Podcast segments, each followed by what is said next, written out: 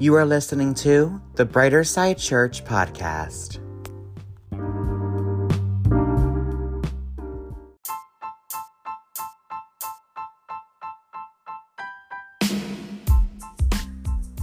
Welcome back to the Brighter Side Church podcast. We are going to be sharing the verse of the day today for Friday, October 14th. The verse of the day is Romans 12 2. Do not conform any longer to the pattern of this world, but be transformed by the renewing of your mind. Then you will be able to test and approve what God's will is His good, pleasing, and perfect will.